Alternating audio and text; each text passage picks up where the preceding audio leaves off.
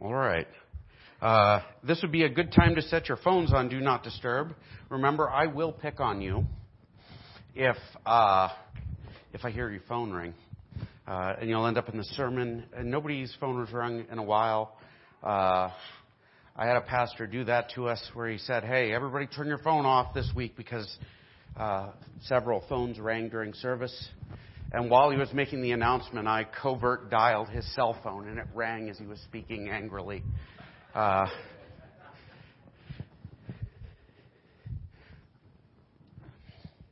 let's uh, let's bow our heads and let's pray. Heavenly Father, I uh, I pray that you would uh, be with us this morning. I pray that you would uh, just give us your grace, that you would give us your mercy, that you would draw us into your presence. Um, Lord God, that, that through the preaching of the word, we would come to know you more, Lord. I pray that you would give me uh, the ability to, to speak the truth in love, to, to dig in and find the, the, the stones in our field, like in the, in the ground that is our hearts. As we spread the seeds, I pray that your spirit would pull the stones and, and pick the rocks and prepare uh, for planting.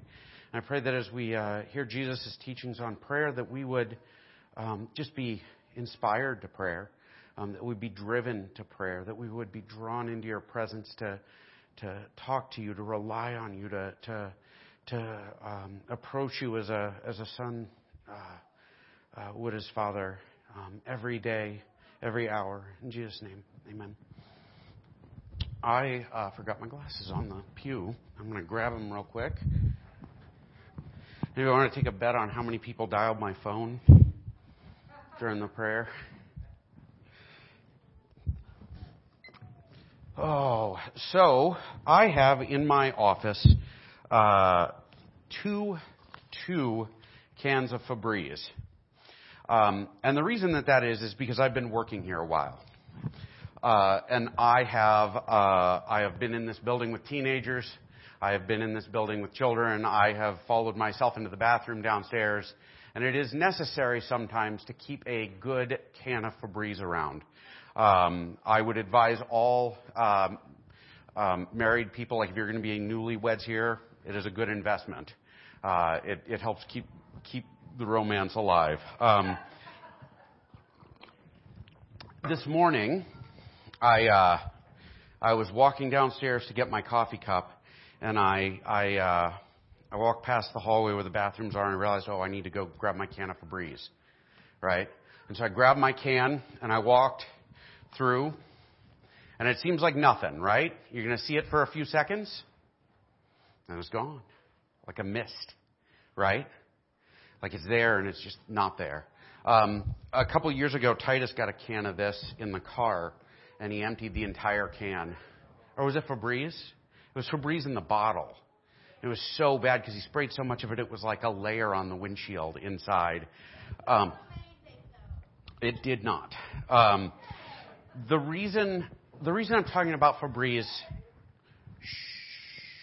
the reason I'm talking about Febreze this morning is um, because Febreze, like as a product, originally came out and their initial marketing plan was a failure because their whole marketing plan was like, like centered around the unique chemical property that was in Febreze. There's a chemical, this, uh, this chemist discovered it accidentally. It binds with molecules in the air and neutralizes them. And so you can spray this stuff and it'll take smell away. And actually, they uh, they found a marketing campaign, and for a little while they tried these commercials. They had a lady who was with the Park Service, who was in charge of collecting nuisance animals and moving them. And everything she owned, all of her clothing, her entire house smelled like skunks. And we all love skunks. Um, in in Big Sandy like a few years ago, we got sprayed with skunks, and it was it was awful. Like everything smelled. We all smelled bad. The kids smelled bad. The house smelled bad. We had to wash all the laundry, like everything in the drawers and everything else. And it was weeks before you couldn't smell skunk in the street outside of the house. Um, and we had to go through and we define things to spray, but that smell hung out. Um, we're going to be talking today about uh, Matthew 6:12. If you want to find it, not putting the scripture on the screen. I want you to read your Bibles. Um, we're going to be talking about Matthew 6:12, uh, and 6:12 is one of those lines that's that's kind of perplexing. And I, I always want to look for a really clever way to present this, but I don't have one today. Matthew 6:12 is, "Forgive us our debts as we forgive those who debt against us." Okay, and what we're going to talk about today is forgiveness, and we're going to talk about grace. And I'm going to tell you, grace and forgiveness are two of the most difficult topics in the world of Christianity, right? Like, and, and in the secular world, there is no forgiveness. You look at it and like, a person says one wrong thing when they're a teenager and they're never forgiven. They get canceled, right? You know, oh, look, so and so tweeted this when he was eight. You know, get rid of him, destroy his life, you know, kill his family, stuff like that. I mean, it's crazy. Um, for us, we often don't want to forgive ourselves, and we sure as heck don't want to forgive other people. And um, what I'm here to tell you is all of us from birth carry sin. And not a little bit of it, right? Carry a lot of it. And that's, that sin's kind of a, kind of a stink in God's nose. There's a smell we carry with us. It's like when my kids went to school after um, after the skunk incident. You know, and the whole house, I remember get, Jess got me out of bed at two in the morning and the whole house smelled like burning tires. And, and I went outside to wash the dog. I'm like, I gotta wash the dog outside. I'm not bringing him in. And the skunk wouldn't leave. And I, I brought the shotgun out and I was gonna shoot it. And I'm like, oh my gosh, the sheriff's like my neighbor. I don't want to get arrested for shooting this thing, but I really wanted to go. So we washed this stupid dog in in the, in the tub in the house, and everything smelled. And it went with us everywhere. And that is sin in our lives. We carry this smell. And I'm going to tell you that unforgiveness smells worse in the body of Christ. It is a thing that creates division that is unnecessary. It separates brothers from sisters, husbands from wives, mothers and children. Like, like the body of Christ is divided most often by unforgiveness. And we as believers often hamper ourselves spiritually through unforgiveness. And the trick is, the trick is to carry forgiveness with us and to distribute it very, very freely. Because you know what? It smells a lot better than skunks, right? It smells a lot better than my teenager. It's, and all the kids, actually. It's not just the teenager, really, it's kids in general, but not me. Um, it's, Forgiveness is something that we have, that we can give, that alters everything. And we're going to dig into this, okay? So a little bit of background, and it's all going to be about prayer. We're not actually, I'm not preaching about forgiveness exclusively. We're talking about praying and forgiveness. And this is a hard topic, and I've already spent six whole minutes introducing it, but follow me here. This is it's huge. It's important. It's powerful. Um, we're working our way through the Lord's Prayer. This is a longer series on prayer and how we relate to God. And we have been talking about the Lord's Prayer as a guide for prayer. It is very easy to approach the Lord's Prayer as a pre-recorded, memorized thing, like singing a song, right? I, as soon as I heard the ukulele this morning, I automatically began humming to myself somewhere over the rainbow. I can't hear ukulele and not think somewhere over the rainbow. And I actually think I sang it walking by someone, and they're like, "What?" And I'm like, "Yeah, ukulele, somewhere over a rainbow." And, oh yeah, I know that. You know, and uh, you just it's there. And the Lord's Prayer is like that. Every meal growing up, we would pray the Lord's Prayer. But it is not just a written, pre-recited prayer. It can serve that purpose, but it is also a guide for praying. And it is not just asking God to do things, it is petitioning and approaching God for the purpose of being changed ourselves. I will tell you, a genuine encounter with God, it can't help but change you. And going to God and talking to Him and bringing your stuff, bringing your, your guilt and your shame and your anger in this way is a way of changing you and seeking God's movement in our lives. So the, the prayer itself, we talked about this, Our Father, is sort of setting the stage. And we're touching on this a little more than we normally do for the background for a reason. Why? Because our Father sets the family stage. The word here in Aramaic is almost certainly Abba, right? Um, when Abba is, trans, is presented as Abba in the Gospels, it's always when the Aramaic word is used intentionally. You know, so like Abba Father. And so otherwise it would be Daddy Father, which is a little weird to translate. But Abba being the Aramaic word. And it's almost certainly the case, most scholars agree, that you, when Jesus taught this, he taught it as our Abba, our Daddy. You know, approaching God as intimate, close, loving Father. And then we have the first section, but it sets the stage, talking to Dad. And then we have this first section, which is all about God. It is, God, let me live my life. Let the world around us treat your name as holy, as different, as special. Um, let your kingdom, your rule as king in our lives come. And let your will happen, whether I like it or not in the world around me and in my life and help me obey your will. And then there's the hinge. We talked about that, right? On earth as it is in heaven, because God is definitely king in heaven, right? God's name is holy in heaven. God is, you know, these things are 100% true in heaven. He's saying, make these things true in my life and in the world around me, which is a big ask. It's a dangerous ask. Asking for daily bread. We talked about that last week. I don't want to go into it. And this week we are talking about forgiveness. And that is it is the only reason, it is the only reason we get to approach God and say, Daddy, here are my issues. Dad, here's what's going on. Why is that? Because we are not adopted into God's family until we are forgiven through Christ. And so these two are directly linked. And to, for God to be our Father, our Dad, requires that it be on earth as in heaven. Everybody with me? Way too long for the background, but it'll all make sense in a minute. So, we're going to jump to 612. I'm going to read it, and we're going to dig into a couple of words here, which is my want to do. I love me some grammar. Not when I was in school, I didn't. But when I'm reading grammar and languages I don't understand. Okay, so the literal, tra- I mean, the, the, the translation we get in most Bibles is almost, li- you know, literal word for word. It is very close. I didn't bother breaking out the uh, Greek, uh, English interlineary after I glanced at it, but it's, forgive us our debts as we also have forgiven our debtors. This is the ESV. Um, this is, again, very close.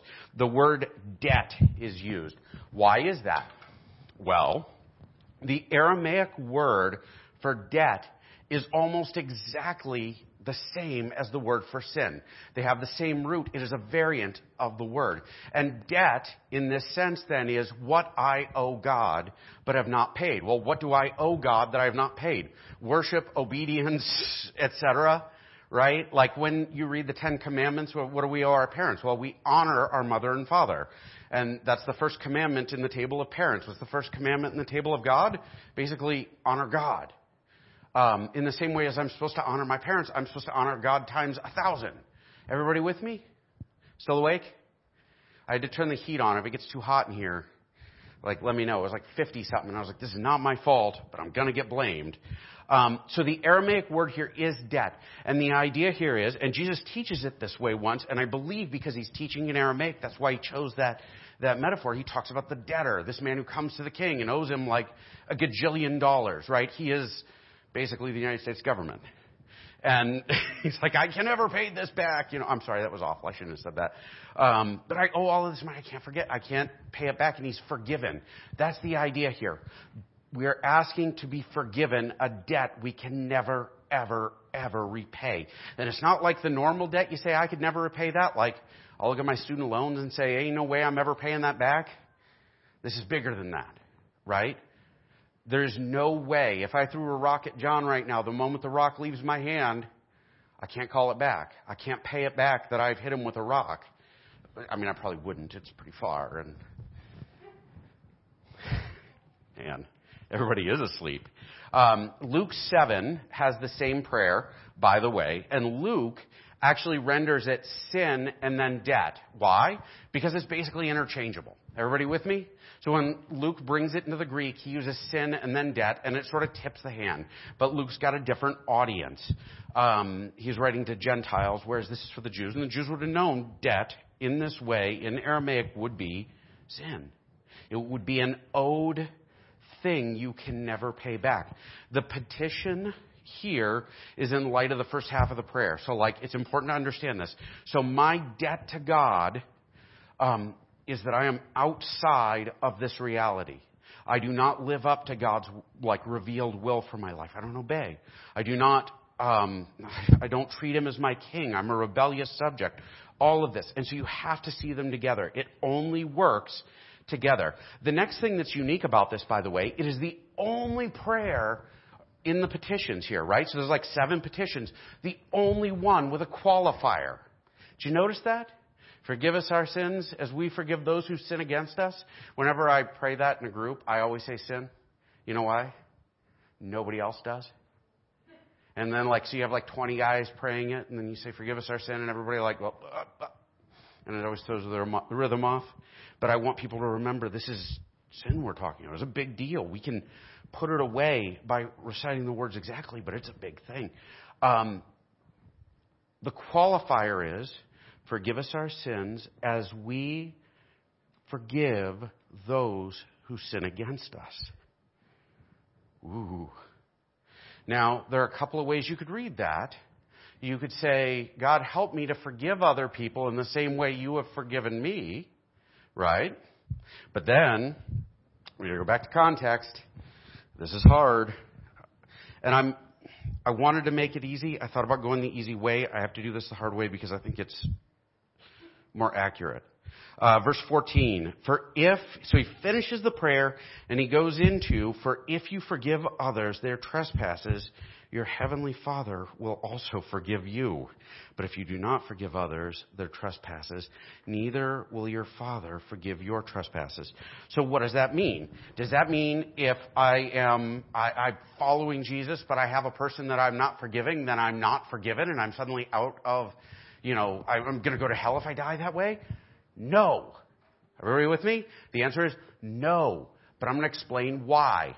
Um, and this involves understanding how forgiveness works. And to understand how forgiveness works, I get to preach the gospel, which is the most exciting part of doing this sermon today, is that I get to share the gospel. I get to talk about the reality of what we believe, the core principle.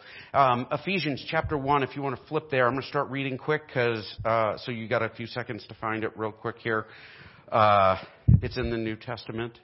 Um, Blessed be the God and Father of our Lord Jesus Christ, who has blessed us in Christ with every spiritual blessing in the heavenly places, even as he has chose, chose us in him before the foundation of the world, that we should be holy and blameless before him.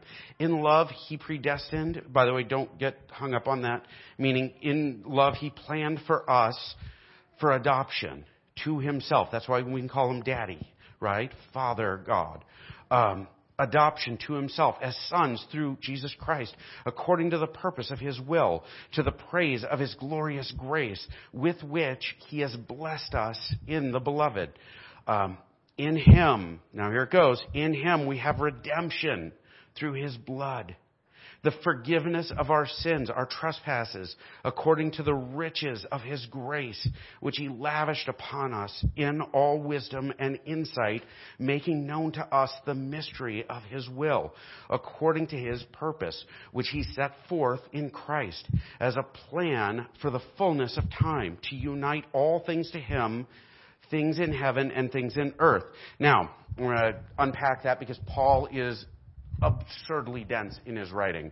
What Paul is saying here is he's saying, listen, when we were God's enemies, when we were in sin, when we were dead in our trespasses, God looked at us and said, that is my child.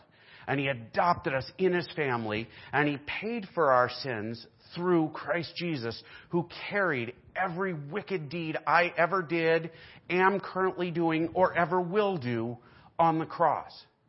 So Christ carried all of that, and if I am a follower of Jesus, I am forgiven because I am part of the new covenant, right?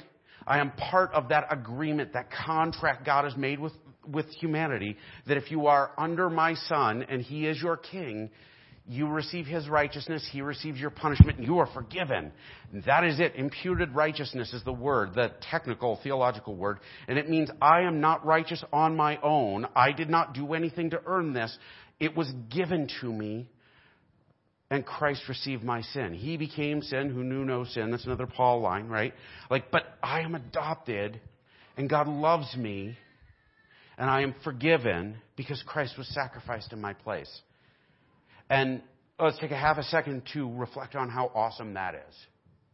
Right? Every nasty, ugly thing you've ever done, everything you lay awake at night and think about and feel ashamed of, everything that like whispers in your ear about how you're not good enough or you're horrible or you're trash or you're marked forever or whatever, all of that stuff on the cross. That's it. Now, that might seem to run against this because it's what the gospel teaches is that if you believe in your uh, heart and confess with your mouth that Jesus Christ is Lord, then you're forgiven, meaning Christ is king in my life. I believe it. I follow him. I say it out loud. I am that guy. I'm forgiven. So then, if I don't forgive other people, I'm not forgiven. How does that work? Well, I'm going to explain something. I'm not going to go into all of these texts. I listed them, write them down, look them up on your own. They will be in the deep dive this week because there's so much cool stuff here. You are not saved by anything you do. You cannot, cannot, cannot, I said it three times because I really mean it, cannot, there's four, earn your salvation. You cannot do anything to deserve it. Not only that, if you could drop it. Like I, all right, so this morning I have lost everything. I had a different bottle of air freshener that I brought upstairs, and somewhere between downstairs and upstairs, I lost it. I, I had, I lost my microphone for a while, lost my Bible for a while, lost my coffee for like 10 minutes. I didn't even understand that. If I could drop my salvation somewhere along the way, I would. Not saying anything more than that. I am saying I sin and Christ forgives me. If I'm not in Christ, I'm not forgiven. Got it? But nothing I do makes me forgiven. Nothing. So then, how does this fit? How does this work? Well, first off, if I am in Christ, forgiveness means old Eric has died, new Eric has risen and is living as a new creation in Christ. I will desire and hunger to do God's will. I will grow to be more and more and more like Jesus. I, everything I aim at, my whole life will become oriented toward becoming Christ-like. That is it. And the longer I follow Christ, ideally, the more I will look like Him. And I will obey His teaching as a part of that. Do I obey His teaching so I'm saved? No. I obey His teachings because he's my king. Because he died for my sins. Because when I was rotten and horrible, in fact, knowing that I would have a big, rotten, horrible thing after I started following him, he still died for me. So then, what does that have to do with? Like, how does that gel then? If obedience is a part of following Christ because we desire, because we become a new thing, because we become this new creation, how does that work with the forgiveness of others? Um, so first off, this is a thing that is all over Jewish literature. I'm not going to go into it today. I'm, i was going to pull out Sirach, and we're going to look at some intertestamental literature, and we're going to do that on the deep dive. Sorry. Um, but the idea of if you do not forgive others, God ain't forgiven you is all over the, the Old Testament. Is all over the intertestamental literature. It's all over the rabbis. They repeat this stuff over and over again. Only generally, when you read it, it's much sharper than what Jesus is saying. And so that is that, like it's culturally appropriate. It fits with what the Jews thought at the time. Now, how does it work then? Um, first off, 614 is Jesus clarifying the teaching, um, but we're going to jump to Colossians chapter 3. This is where it kind of gets fun, in my opinion. But all of it is really fun. Am I going to find it? I put a bookmark in. Aha. So we're in Colossians chapter 3. The pastor took like 20 minutes to get there, so y'all should have found this already. Uh, verses 12 through 17. Put on then, as God's chosen ones, holy and beloved, compassionate hearts, kindness, humility, meekness, and patience, bearing with one another, and if one has a complaint against the other, forgiving each other, as the Lord has forgiven you. So you also must forgive. And above all these things, put on love, which binds everything together in perfect harmony. And let the peace of Christ rule in your hearts, to which indeed you are called in the body. And be thankful. Let the word of Christ dwell in you richly, teaching and admonishing one another with all wisdom, singing psalms and hymns and spiritual songs with thankfulness in your hearts um, to God. And whatever you do, in word or deed, do everything in the name of the Lord Jesus, giving thanks to God the Father through him. So, that phrase, putting on, um, is a favorite of Paul's. We see it several times, and it's cool. It is the idea of putting on a suit or a robe or an outfit, right? Like I, I do weddings every once in a while, and I got to wear like a suit and tie, and it feels so alien to me. Like I haven't hardly worn suits in years. I, I don't fit in any of them anymore. Um, but I have to put on this other Eric that gets up and tries to remember everybody's name and doesn't make inappropriate jokes and hasn't turned the AC down to 12 degrees or whatever. Like, like I got to put on this other person. We are to put on Christ like a suit like an outfit, like the clothing we wear, like the thing people see. When they see me, they should see Christ. When they see me, they should see that love, that forgiveness, that heart of compassion. All of this stuff should be what I wear every day because I'm putting on Christ. Within the body, within the body, forgiveness um, is also especially emphasized. We're going to jump to Ephesians um, chapter 4. It's in the New Testament still. I thought about putting the verses up beforehand, but then I realized if I had everybody like hunt them down and bookmark them, then you wouldn't know which ones I was going to skip over on the fly. And I want to seem like I actually planned all this out. 429 to 32.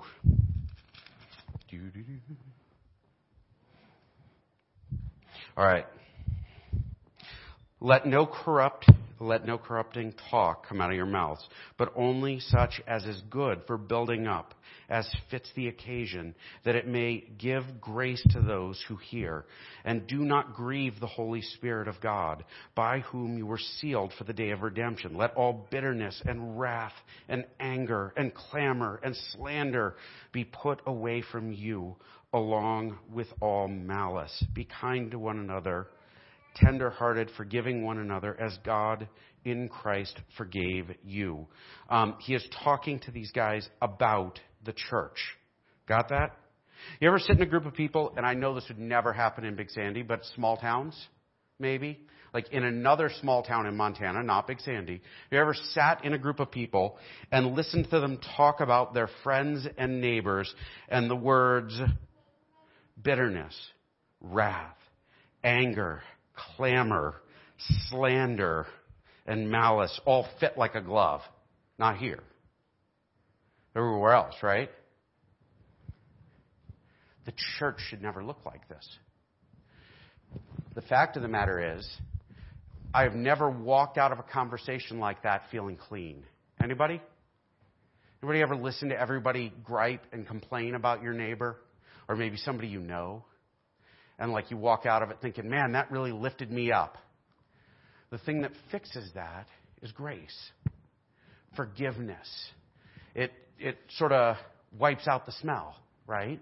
Like it binds with that bitterness, it binds with that stuff, and it takes it away. It draws it out of us. Now, we can get lost in what the meaning of that is, but we're going to, come, and we'll get to that in a second. Like, what does it actually mean to forgive sin? And what's this prayer actually talking about? But the last thing I want to talk about is this idea of how does unforgiveness affect you spiritually?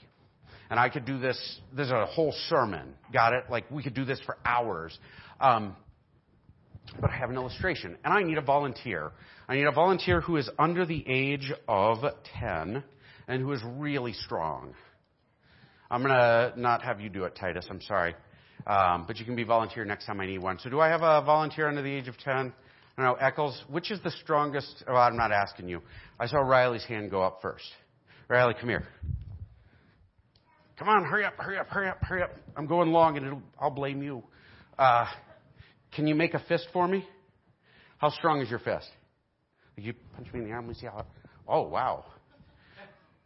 That is one more time. Ooh, that was a mistake. All right. So you have a pretty good fist. Hold it out for me.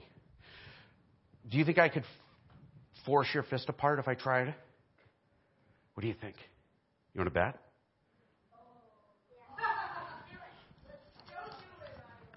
I have a $2 bill. Now, Riley, hard as you can make your fist. I want to see your knuckles turn white. Hard as you can. Now, if I come over here to Riley, holy mess. By the way, don't tuck your thumb in. That makes it so you break your thumb when you punch people. Good job. I, I cannot. He's pretty strong. He gets it from his mom, I'm sure. Like, I can't force money into Riley's hands. Isn't that weird? Get out of here. I cannot force money into Riley's hands when he's making a fist. And the reality is, as long as I am clenching tight to something that isn't Christ, guess what ain't entering my hands? As long as I've said, this is mine, you may not have it. God, God might break me. I'll tell you, that ain't fun. But the harder I clench, the harder I hold, the less I receive. And you know what? If I refuse to let go of for the sins of others, if I look at someone else and I say, I will not let that go forever, it will spiritually change me because I am creating a space where God is not going to make me like Christ, where He is not going to invade me and reform me and make me new. Sometimes it takes years to reach that point, and it's hard. Right? I think in a farm field it would be like soil erosion. There might be a huge rock down there, but you ain't going to find it until the wind's blown off the first five layers, right? Which we don't want to have happen. Um, you cannot be bitter and angry against someone and grow in Christ likeness. You cannot go to that fire and dump gasoline on it every night and be more loving. There are examples of this all over the Old Testament, right? Read the story of uh, Absalom, who murdered his brother and attempted to murder his father because he held on to anger and bitterness. He held it as tight as he could, and it made him broken. And I've watched people do this. I've done it where I've held on to anger for years and years and years and years, but it doesn't change them. It only changes me. Holding on to anger is like discovering rats in your attic, buying rat poison, pouring it into a nice cereal bowl in your living room, and feasting down on it every day until it destroys your soul. That is all there is to it. Forgiving debt in this prayer, and I'm saying this, understand me. What I am talking about is near onto impossible. Everybody got it? There are some sins I don't understand how anybody could ever forgive them. There are some sins that weren't even done to me and I don't want to forgive.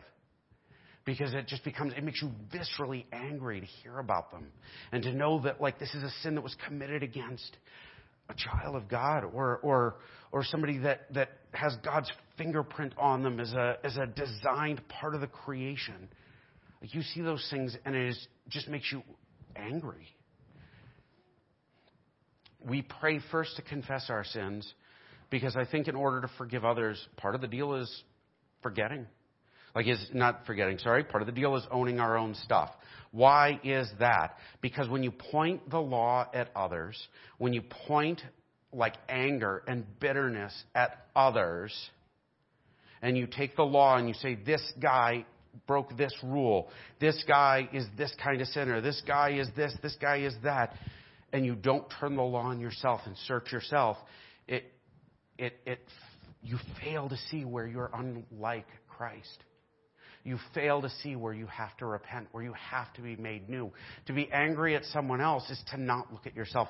When I went through uh, uh, when I quit drinking and I dealt with all of my brokenness and everything else, it changed a part of me that was weird.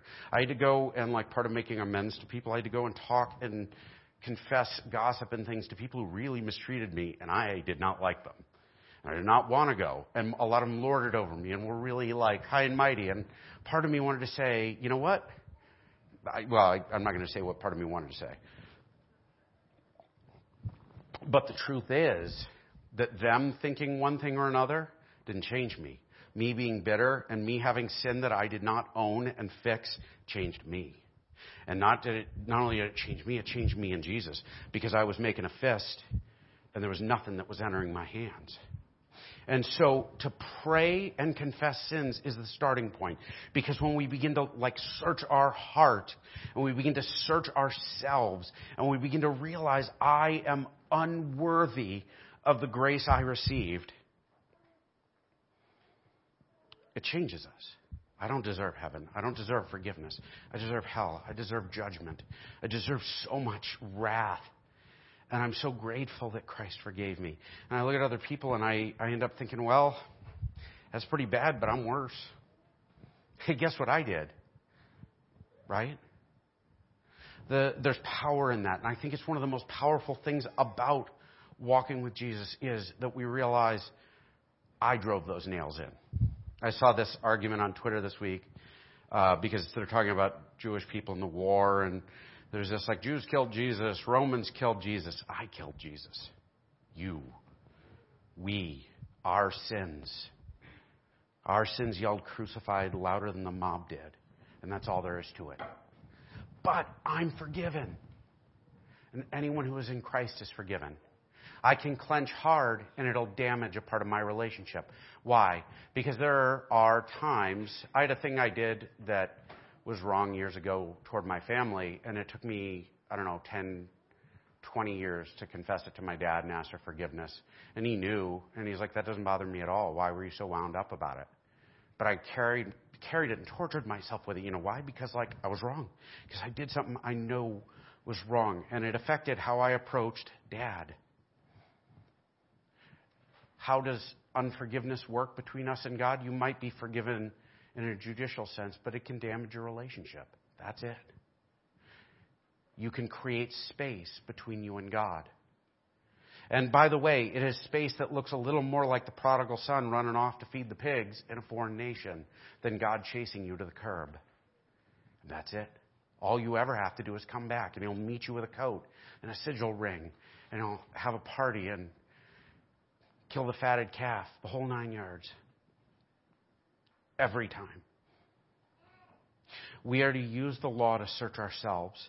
When we confess to God, by the way, this is the other part, we can lose sight of what it means to confess sin to God because we don't recognize how serious it is to confess to God. Like um, Dietrich Bonhoeffer talked about the idea that um, if I have sin, and it's easier for me to confess it to God than to another believer, I'm not confessing to God, I'm confessing to myself. Why? Because God should be more terrifying to me than Daniel or, or Jimmy or whoever. Like, God should be way more scary. Because God is terrifying. All, you know, the worst, you know, Daniel could shoot me, I guess, right? Um, he could beat me up real bad. He could destroy my life if I confessed a sin to him. God could send me to hell. God could announce unforgiveness. God could do all kinds of things. Like you, there's no comparing. Oftentimes we confess to God quicker because we're not confessing to God. And this is why Bonhoeffer argues we should confess to each other. We should bring our sin to one another, and that requires openness, which requires trust, which requires grace. Because if we can't offer grace for everything, we'll never receive it. And so realizing our own sin, that in fact impacts how we forgive others. What do I mean by that? Well, there's a great teaching. Jesus teaches about the unforgiving servant, um, where one this servant owes his king like a billion dollars, and he can't repay it. And the king's like, "All right, well, time to have you and your family tortured." And he's like, "No, no, no, no, no, please." Forgive me, forgive me, forgives him. He says, Well, I guess I'll have mercy on you. I'll forgive you. On his way out, he runs into a guy who owes him five bucks beats the heck out of him, has him thrown in jail and tortured until he can pay back the $5. By the way, torturing someone does not help them pay back faster. Um, when the king finds out, he says, Wait a second. You owed me an ocean next to the shot glass that guy owed you. Why wouldn't you forgive him? Does that mean God is going to cast me out? I don't think that fits with the scriptures. Does it mean it'll affect my relationship? Yes. Do I think I could do that for the rest of my life and walk right with Jesus? I don't I don't know. Can I consciously choose to disobey over and over again? I think eventually there's a line. I don't know what it is. But forgiveness is a requirement. In the same way, baptism is a requirement. Does baptism save you? No. Are you supposed to do it? Yes. Is forgiveness a requirement? Yes. If you don't do it, will you go to hell? I'm not sure. But I would rather work out my salvation with fear and trembling when it comes to these things. And beyond that, I know what it is to lay in bed and pour gas on the fire. And so as we pray through these things, first off, praying about our own sins means taking a sincere and solid and real look at it and talking to God about it. That's hard. Talking to God about our unforgiveness towards others, our, our lustful thoughts, our, our judgment of others, our, our bitterness, our whatever. Like talking to God about that stuff is hard. And in the same way, confessing that to God or anyone else is hard, and it should be hard. But more so, as we pray for forgiveness in others, what we're praying for, we're not just praying, God, you know, forgive me as I forgive others. We're saying, God, help me become this person. There are people I had to pray for for years before I forgave them. I'm not even gonna lie. Like, years. Why? Because I didn't want to. Because part of me was angry being angry is hard to let go of. I talked to someone recently, and I was going to do a deep dive video on this, and I didn't, and I feel bad because I suck, but um, pardon my, sorry. Um, they were talking about, well, sometimes when I pray, my thoughts go to the wrongs someone has done to me. And I think part of the reason that happens, now watch this. What if when we pray, the Holy Spirit draws us to the thing we're supposed to talk to Him about? I was like, I talk to my wife, and sometimes I don't want to talk about the elephant in the room.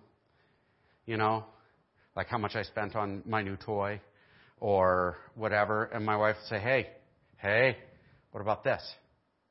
I think the Holy Spirit does that to us. Draws our attention to this broken thing. Not because He wants us to feel guilt, but because He wants to talk to us about it. He wants us to bring it to Him. He wants us to unpack it. He wants us to say, Lord, I'm hurting here. Lord, I'm angry here. Lord, I feel so broken and betrayed. Lord, this, Lord, that. Like these things, we're to talk to Jesus about them. And that is how we come to healing. Sometimes it means talking to each other. Sometimes it means unpacking it and dealing with it and facing it. But in the process, we know Christ died for you for your sins. And Christ died for that person, whether they're going to know it or not, ever. And Christ desires that they know. Does that mean that, like, so what is and what isn't this forgiveness? Okay? First off, it is not just emotional. You can forgive someone and work through the emotions, right? My wife and I, when we had our, our rough spot, like, what, 18, 19 years ago, she forgave me pretty quick, I think. It took a long time to get over the feelings. And sometimes she ain't over them. And I'm pretty sure that's the case, but she would probably deny it. So, um, but sometimes it takes time to deal with feelings. Feelings are not everything. If you let your feelings steer your life, you will not go good places. Forgiving is a letting go of the debt. It is a letting go of, you owe me, you wronged me. It is letting it go. It is not instant. It takes time. The other part of this that I think is important to understand forgiving someone does not involve letting them bite you again. Got it? Like, if the neighbor's dog bit me, I would not forgive it and then go back and let it bite me again. That would be stupid. Got it? I, uh, I knew a Christian, he was a minister, who was abused by his uncle when he was young. And his uncle came back to him and said, Oh, I'm sorry I did that. And I, I found Christ and I'm, I'm a different man and everything else.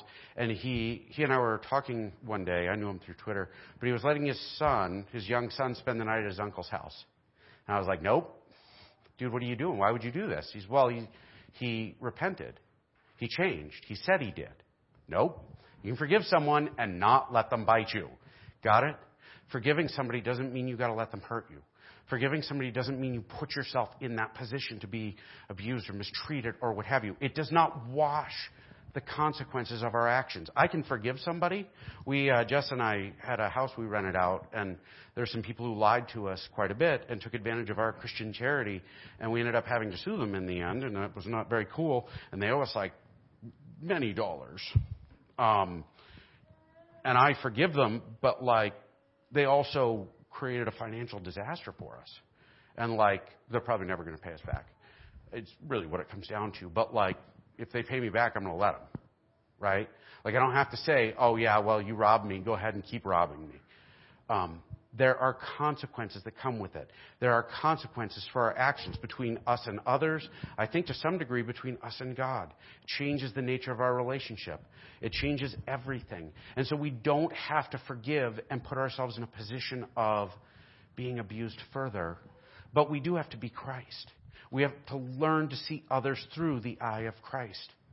And that is the purpose of praying. We pray and ask for forgiveness because we got to remember. And we pray to forgive others because it's not possible apart from Christ. Not at all.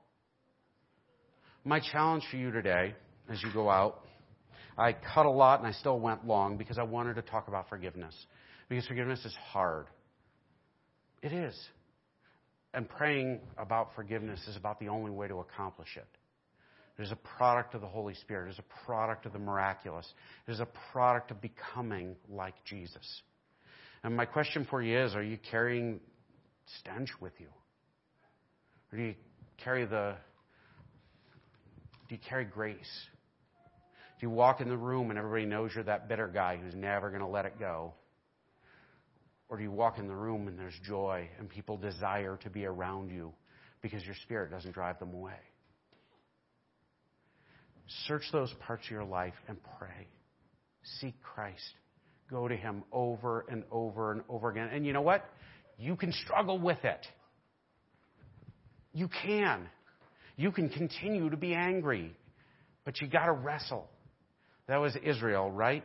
Jacob was the liar, and God changed his name to Israel, he who wrestles with God and overcomes. Did he win? No. But he wrestled. He wrestled all night. It's better to wrestle and overcome your sin than to not wrestle or to pretend it's not there. Let's close in prayer and I'll let you go. Heavenly Father, I pray you would be with us. I pray that you would uh, walk with us today. Most of all, Lord God, I pray that you would make us into a people of prayer.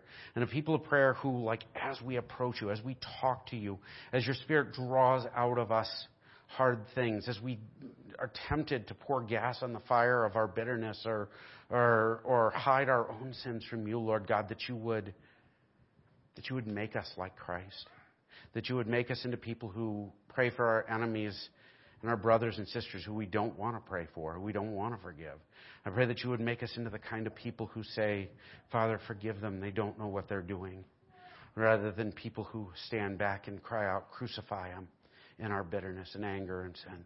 Amen. Have a good day, guys.